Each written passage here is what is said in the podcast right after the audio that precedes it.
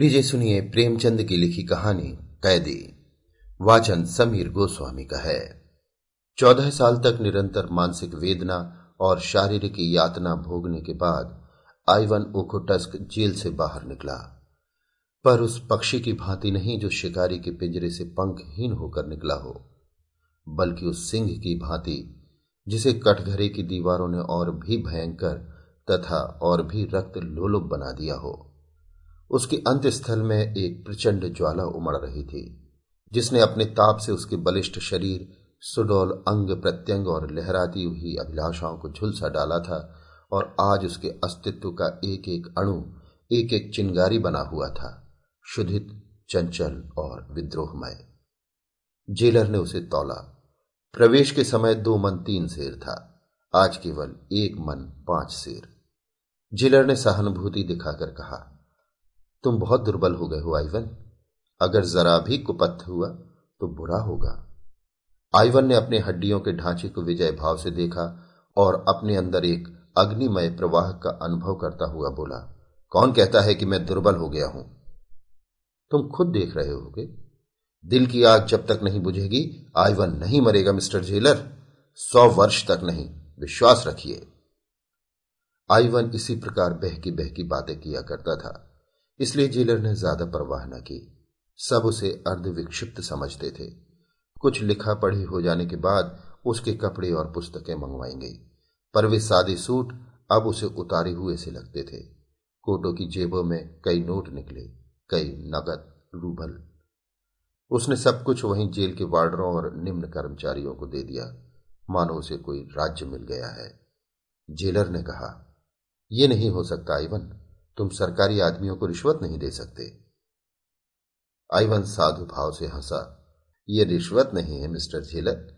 इन्हें रिश्वत देकर अब मुझे इनसे क्या लेना देना है? अब ये अप्रसन्न होकर मेरा क्या बिगाड़ लेंगे और प्रसन्न होकर मुझे क्या देंगे? ये उन कृपाओं को धन्यवाद है, जिनके बिना चौदह साल तो क्या मेरा यहाँ चौदह घंटे रहना असह्य हो जाता? जब वो जेल के फाटक से निकला तो जेलर और सारे अन्य कर्मचारी उसके पीछे उसे मोटर तक पहुँचाने चले। पंद्रह साल पहले आइवन मास्को के संपन्न और संभ्रांत कुल का दीपक था। उसने विद्यालय में ऊँची शिक्षा पाई थी। खेल में अभ्यस्त था, निर्भीक था, उदार और सहृदय था। दिल आईने की भांति निर्मल, शील का पुतला, दुर्बलों की रक्षा के लिए जान पर खेलने वाला, जिसकी हिम्मत संकट के सामने नंगी तलवार हो जाती थी, उसके साथ एक हेलेन नाम की युवती पढ़ती थी। जिस पर विद्यालय के सारे युवक प्राण देते थे। वो जितनी ही रूपवती थी, उतनी ही तेज थी, बड़ी कल्पनाशील, पर अपने मनोभावों को ताले में बंद रखने वाली। आईवन में क्या देखकर वो उसकी ओर आकर्षित हो गई, ये कहना कठिन है। दोनों में लेश मात्र भी सामंजस्य न था। आईवन सैर और शराब का प्रेमी था, हेलेन कविता एवं संगीत और नृत्य पर जान देती थी। आईवन की निगाह में रुपए केवल इसलिए थे कि दोनों हाथों से उड़ाए। हेलेन अत्यंत कृपण। आइवन को लेक्चर हॉल कारागार सा लगता था। हेलन इस सागर की मछली थी, पर कदाचित ये विभिन्नता ही उनमें स्वाभाविक आकर्षण बन गई, जिसने अंत में विकल प्रेम का रूप लिया। आइवन ने उससे विवाह का प्रस्ताव किया और उसने स्वीकार कर लिया, और दोनों किसी शुभ मुहूर्त में पानी ग्रहण करके सुहागरात बिताने के लिए किसी पहाड़ी जगह में जाने के मंसूबे बाँध रहे थे कि सहसा राजनीतिक संग्राम ने उन्हें अपनी ओर खींच लिया। हेलन पहले से ही राष्ट्रवादियों की ओर झुकी हुई थी। आईवन भी उसी रंग में रंग उठा। खानदान का रईस था, उसके लिए प्रजा पक्ष लेना एक महान तपस्या थी। इसलिए जब कभी वो संग्राम में हताश हो जाता तो हेलेन उसको हिम्मत बंधाती और आईवन उसके साहस और अनुराग से प्रभावित होकर अपनी दुर्बलता पर लज्जित हो जाता। इन्हीं दिनों उक्रेन प्रांत की सूबेदारी पर रोमनाफ नाम का एक गवर्नर नियुक्त होकर आया। बड़ा ही कट्टर, राष्ट्रवादियों का जानी दुश्मन। दिन में दो चार विद्रोहियों को जब तक जेल न भेज लेता, उसे चैन न आता। आते ही आते ही उसने कई संपादकों पर राजद्रोह का अभियोग चलाकर उन्हें साइबेरिया भिजवा दिया। कृषकों की सभाएँ तोड़ दी, नगर की म्यूनिसिपैलिटी तोड़ दी, और जब जनता ने अपना रोष प्रकट करने के लिए जलसे किए तो पुलिस से भीड़ पर गोलियाँ चलवाई, जिससे कई बेगुनाह की जाने गई। मार्शल लॉ जारी कर दिया गया। सारे नगर में हाहाकार मच गया लोग मारे डर के घरों से न निकलते थे, क्योंकि पुलिस हर एक की तलाशी लेती थी और उसे पीटती थी। हेलन ने कठोर मुद्रा से कहा यह अंधेर तो अब नहीं देखा जाता, आइवन। इसका कुछ उपाय होना चाहिए। आइवन ने प्रश्न की आँखों से देखा, उपाय? हम क्या कर सकते हैं? हेलेन ने उसकी जड़ता पर खिन्न होकर कहा, तुम कहते हो हम क्या कर सकते हैं? मैं कहती हूँ, हम सब कुछ कर सकते हैं। मैं इन्हीं हाथों से उसका अंत कर दूँगी। आईवन ने विस्मय से उसकी ओर देखा।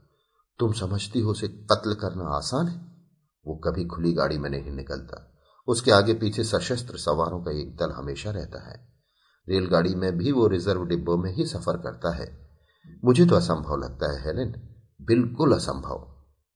हेलेन कई मिनटों तक चाय बनाती रही। फिर दो प्याले मेज पर रखकर उसने प्याला मुँह में लगाया और धीरे धीरे पीने लगी। वो किसी विचार में तन्मय हो रही थी।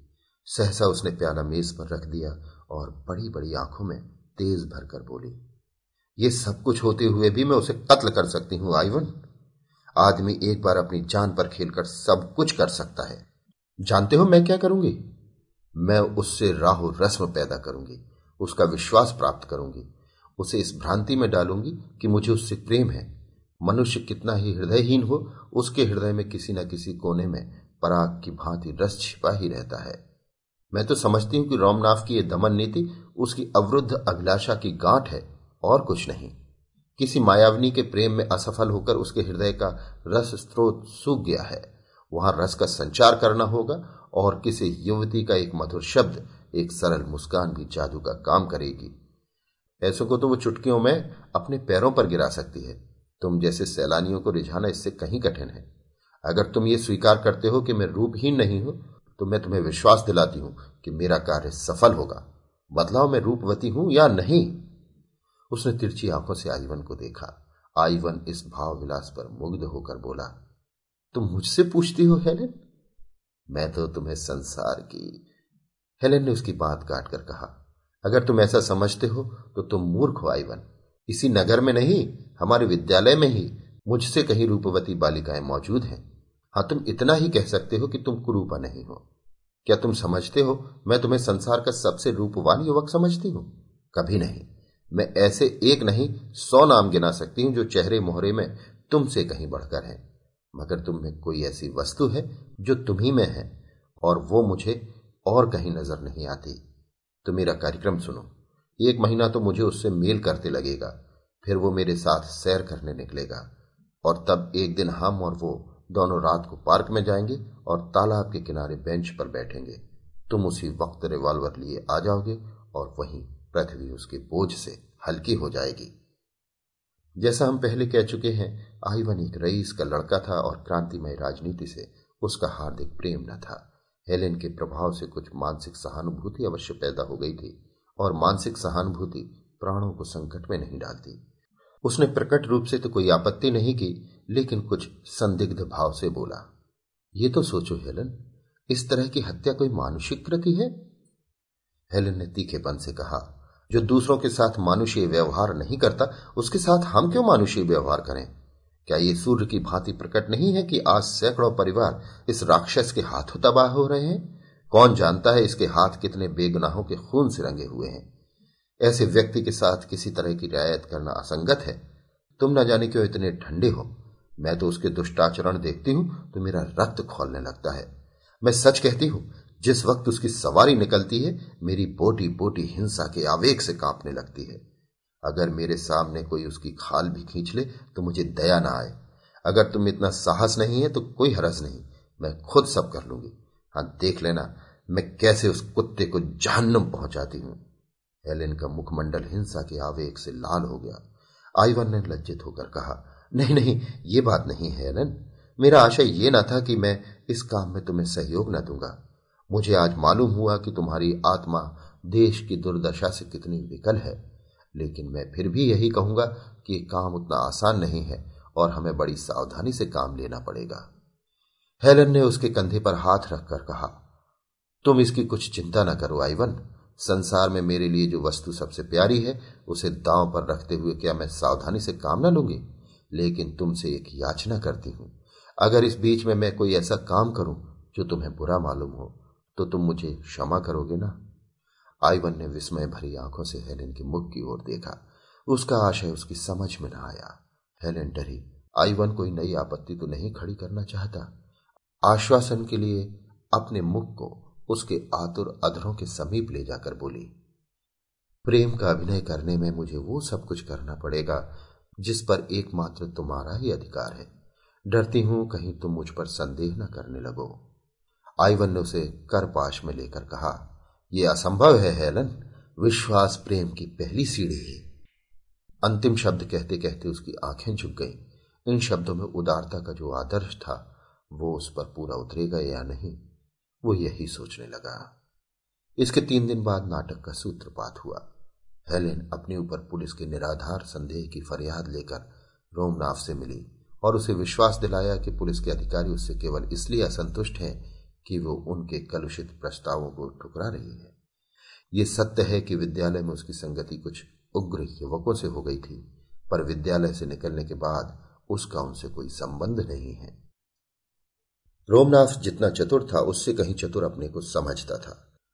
अपने दस साल के अधिकारी जीवन में उसे किसी ऐसी रमणी से साबिका न पड़ा था, जिसने उसके ऊपर इतना विश्वास करके अपने को उसकी दया पर छोड़ दिया हो। किसी धन लोलुप की भांति सहसा ये धनराशि देखकर उसकी आँखों पर पर्दा पड़ गया। अपनी समझ में तो वो हेलेन से उग्र युवकों के विषय में ऐसी बहुत सी बातों का पता लगाकर फूला न समाया, जो खुफिया पुलिस वालों को बहुत सिर मारने पर भी ज्ञात न हो सकी थी। पर इन बातों में मिथ्या का कितना मिश्रण है, ये वो न भाप सका। इस आध घंटे में एक युवती ने एक अनुभवी अफसर को अपने रूप की मदरा से उन्मत्त कर दिया था। जब हेलेन चलने लगी तो रोमनाथ ने कुर्सी पर खड़े होकर कहा, मुझे आशा है ये हमारी आखिरी मुलाकात ना होगी। हेलन ने हाथ बढ़ाकर कहा, हुजूर ने जिस सौजन्य से मेरी विपत्ति कथा सुनी है, उसके लिए मैं आपको धन्यवाद देती हूँ। कल आप तीसरे पहर यहीं चाय पिए? रक्त जब्त बढ़ने लगा। हेलेन आकर रोज की बातें आईवन से कह सुनाती। रोमनाथ वास्तव में जितना बदनाम है, उतना बुरा नहीं। वो बड़ा रसिक संगीत और कला का प्रेमी और शील तथा विनय की मूर्ति है। इन थोड़े ही दिनों में हेलेन से उसकी घनिष्ठता हो गई है और किसी अज्ञात रीति से नगर में पुलिस का अत्याचार कम होने लगा। अंत में वो निश्चित तिथि आई। आइवन और हेलेन दिन भर बैठे बैठे इसी प्रश्न पर विचार करते रहे। आइवन का मन आज बहुत चंचल हो रहा था। वो कभी अकारण ही हंसने लगता, कभी अनायास से रो पड़ता। शंका, प्रतीक्षा और किसी अज्ञात चिंता ने उसके मनुसागर को इतना अशांत कर दिया था कि उसमें भावों की नौकाएँ डगमगा रही थी। न मार्ग का पता था, न दिशा का। हेलेन भी आज बहुत चिंतित और गंभीर थी। आज के लिए उसने पहले ही से सचीले वस्त्र बनवा रखे थे। रूप को अलंकृत करने के न जाने किन किन विधानों का प्रयोग कर रही थी। पर इसमें किसी भी योद्धा का उत्साह नहीं। कायर का कंपन था।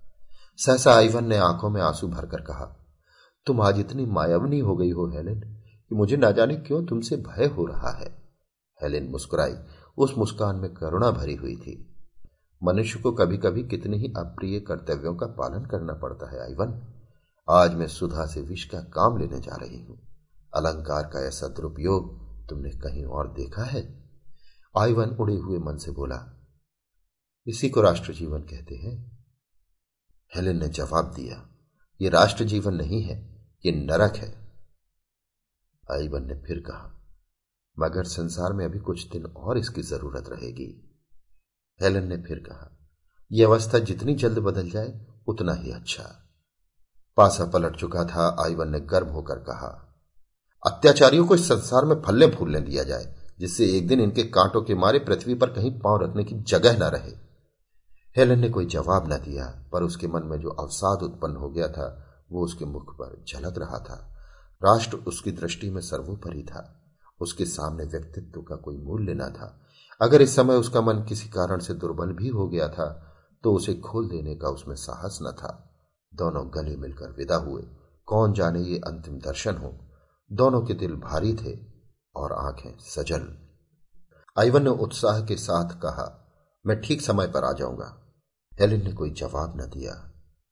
आईवन ने फिर सानुरोध कहा, खुदा के लिए मेरे लिए दुआ करना, हेलेन। हेलेन ने जैसे रोते हुए गले से कहा, मुझे खुदा पर भरोसा नहीं है। मुझे तो है। कब से? जब से मेरी मौत मेरी आँखों के सामने खड़ी हो गई। वो वेग के साथ चला गया। संध्या हो गई थी और दो घंटे बाद ही उस कठिन परीक्षा का समय आ जाएगा, जिससे उसके प्राण काँप रहे थे।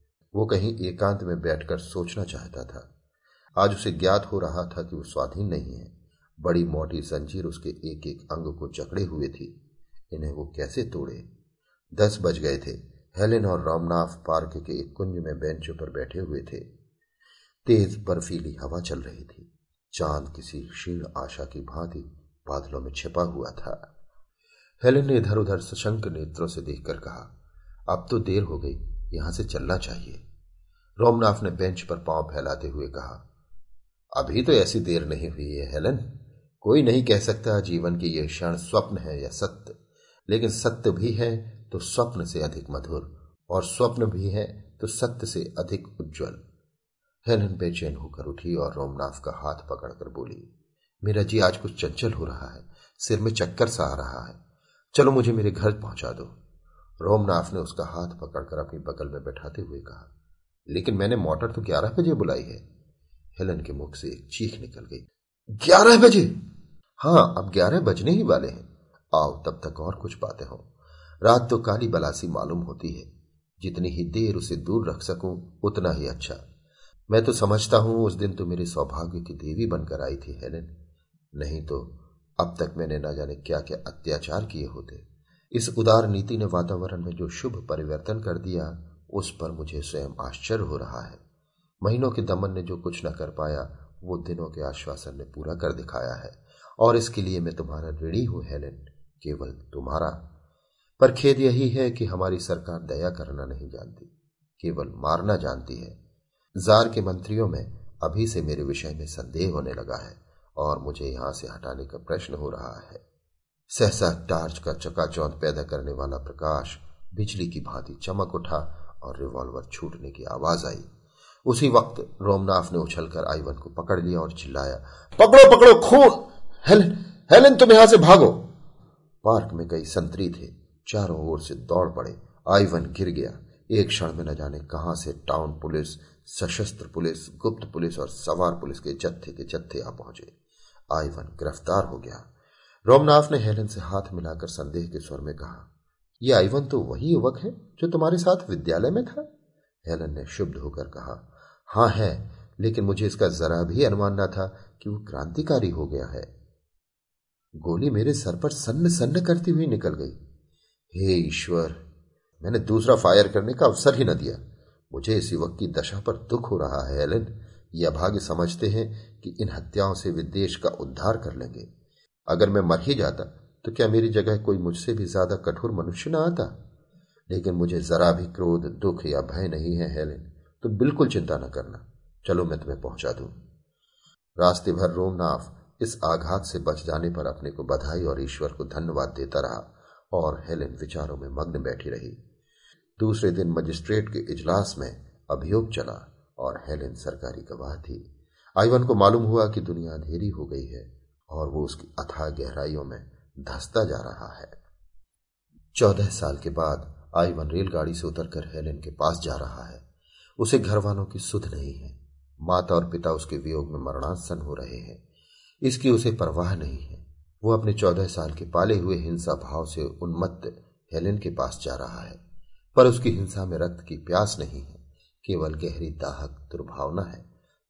इन चौदह सालों में उसने जो यातना झेली है उसका दो चार वाक्यों में मानो सत्य निकालकर, विष के समान हेलेन की धमनियों में भरकर उसे तड़पते हुए देखकर, वो अपनी आँखों को तृप्त करना चाहता है। और इस वाक्य में क्या है? हेलेन, तुमने मेरे साथ जो दगा की है, वो शायद त्रिया चरित्र के इतिहास में भी अद्वितीय है। मैंने अपना सर्वस्व तुम्हारे चरणों पर अर्पण कर दिया। मैं केवल तुम्हारे इशारों का गुलाम था। तुमने ही मुझे रामनाथ की हत्या के लिए प्रेरित किया। और तुमने ही मेरे विरुद्ध साक्षी दी। केवल अपनी कुटिल काम लिप्सा को पूरा करने के लिए। मेरे विरुद्ध कोई दूसरा प्रमाण न था। रोमनाथ और उसकी सारी पुलिस भी झूठी शहादतों से मुझे परास्त न कर सकती थी। मगर तुमने केवल अपनी वासना को तृप्त करने के लिए, केवल रोमनाथ के विषाक्त आलिंगन का आनंद उठाने के लिए मेरे साथ ये विश्वासघात किया। पर आँखें खोलकर देखो कि वही आईवन जिसे तुमने पैर के नीचे कुचला था, आज तुम्हारी उन सारी मक्कारियों का पर्दा खोलने के लिए तुम्हारे सामने खड़ा है। तुमने राष्ट्र की सेवा का बीड़ा उठाया था। तुम अपने को राष्ट्र की वेदी पर होम कर देना चाहती थी। किंतु कुत्सित कामनाओं के पहले ही प्रलोभन में तुम अपने सारी बहरूप को तिलांजलि देकर भोग लालसा की गुलामी करने पर उतर गई। अधिकार और समृद्धि के पहले ही टुकड़े पर तुम दुम हिलाती हुई टूट पड़ी। धिक्कार है तुम्हारी भोग लिप्सा को, तुम्हारे इस कुत्सित जीवन को। संध्या काल था। पश्चिम के क्षितिज पर दिन की चिता जलकर ठंडी हो रही थी। और रोमनाथ के विशाल भवन में हेलिन की अर्थी को ले चलने की तैयारियाँ हो रही थी। नगर नेता जमा थे और रोमनाथ अपने शोक कंपित हाथों से अर्थी को पुष्पहारों से सजा रहा था एवं उन्हें अपने आत्मजल से शीतल कर रहा था। उसी वक्त आईवन उन्मत्त वेश में दुर्बल झुका हुआ सिर के बाल बढ़ाए, कंकाल सा आकर खड़ा हो गया। किसी ने उसकी ओर ध्यान न दिया। समझे कोई भिक्षुक होगा जो ऐसे अवसरों पर दान के लोभ से आ जाया करते हैं। जब नगर के विशप ने अंतिम संस्कार समाप्त किया और मरियम की बेटियाँ नए जीवन के स्वागत का गीत गा चुकी तो आईवन ने अर्थी के पास जाकर आवेश से कांपते हुए स्वर में कहा यह दुष्टा है, जिसे सारी दुनिया की पवित्र आत्माओं की शुभकामनाएँ भी नरक की यातना से नहीं बचा सकती। वो इस योग्य नहीं कि उसकी लाश कई आदमियों ने दौड़कर उसे पकड़ लिया और उसे धक्के देते हुए फाटक की ओर ले चले। उसी वक्त रोमनाथ ने आकर उसके कंधे पर हाथ रख दिया और उसे अलग ले जाकर पूछा, दोस्त, क्या तुम्हारा नाम क्लाडियस आयवनाफ है? हाँ, तुम वही हो, मुझे तुम्हारी सूरत याद आ गई। मुझे सब कुछ मालूम है, रत्ती रत्ती मालूम है। हेलेन ने मुझसे कोई बात नहीं छिपाई। अब वो इस संसार में नहीं है, मैं झूठ बोलकर उसकी कोई सेवा नहीं कर सकता। तुम उस पर कठोर शब्दों का प्रहार करो या कठोर आघातों का, वो समान रूप से शांत रहेगी। लेकिन अंत समय तक वो तुम्हारी याद करती रही। उस प्रसंग की स्मृति उसे सदैव रुलाती रहती थी। उसके जीवन की यह सबसे बड़ी कामना थी कि तुम्हारे सामने घुटने टेक कर क्षमा की याचना करे। मरते मरते उसने ये वसीयत की कि जिस तरह भी हो सके, उसकी ये विनय तुम तक पहुंचाओ कि वो तुम्हारी अपराधनी है और तुमसे क्षमा चाहती है। क्या तुम समझते हो जब वो तुम्हारे सामने आँखों में आँसू भरे आती तो तुम्हारा हृदय पत्थर होने पर भी न पिघल जाता? क्या इस समय भी वो तुम्हें तीन याचना की प्रतिमा सी खड़ी नहीं दिखती? जरा चलकर उसका मुस्कुराता हुआ चेहरा देखो। मोशी आइवन, तुम्हारा मन अब भी उसका चुंबन लेने के लिए विकल हो जाएगा। मुझे जरा भी ईर्षा न होगी। उन फूलों की सेज पर लेटी हुई वो ऐसी लग रही है, मानो फूलों की रानी हो। जीवन में उसकी एक ही अभिलाषा अपूर्ण रह गई आईवन वो तुम्हारी क्षमा है। प्रेमी हृदय बड़ा उदार होता है आईवन वो क्षमा और दया का सागर होता है। ईर्षा और दम्भ के गंदे नाले उसमें मिलकर उतने ही विशाल और पवित्र हो जाते हैं, जिसे एक बार तुमने प्यार किया, उसकी अंतिम अभिलाषा की तुम उपेक्षा नहीं कर सकते। उसने आईवन का हाथ पकड़ा और सैकड़ों कोतूहल नेत्रों के सामने उसे लिए हुए अर्थी के पास आया और ताबूत का ऊपरी तख्ता हटाकर हेलेन का शांत मुखमंडल उसे दिखा दिया। उस निस्पंद निश्चेष्ट, निर्विकार छवि को मृत्यु ने एक गरिमा से प्रदान कर दी थी। मानो स्वर्ग की सारी विभूतियाँ उसका स्वागत कर रही हैं। आईवन की कुटिल आँखों में एक दिव्य ज्योति सी चमक उठी और वो दृश्य सामने खिंच गया, जब उसने हेलन को प्रेम से आलिंगित किया था और अपने हृदय के सारे अनुराग और उल्लास को पुष्पों में गूंथ कर उसके गले में डाला था। उसे जान पड़ा ये सब कुछ जो उसके सामने हो रहा है, स्वप्न है और एकाएक उसकी आँखें खुल गई हैं। और वो उसी भांति हेलन को अपनी छाती से लगाए हुए है। उस आत्मानंद के एक क्षण के लिए क्या वो फिर चौदह साल का कारावास झेलने के लिए न तैयार हो जाएगा? क्या अब भी उसके जीवन की सबसे सुखद घड़ियाँ वही न थी जो हेलेन के साथ गुजरी थी? और क्या उन घड़ियों के अनुपम आनंद को वो इन चौदह सालों में भी भूल सका था? उसने ताबूत के पास बैठकर श्रद्धा से कांपते हुए कंठ से प्रार्थना की। ईश्वर तो मेरी प्राणों से प्रिय हेलेन को अपनी क्षमा के दामन में ले। और जब वो ताबूत कंधे पर लिए चला तो उसकी आत्मा लज्जित थी अपनी संकीर्णता पर, अपनी उद्विग्नता पर, अपनी नीचता पर। और जब ताबूत कब्र में रख दिया गया तो वहाँ बैठकर न जाने कब तक रोता रहा। दूसरे दिन रोमनाथ जब फातिहा पढ़ने आया तो देखा आईवन सजदे में सिर झुकाए हुए है, और उसकी आत्मा स्वर्ग को प्रयाण कर चुकी है। अभी आप सुन रहे थे प्रेमचंद की लिखी कहानी, कैदी, वाचन समीर गोस्वामी का था।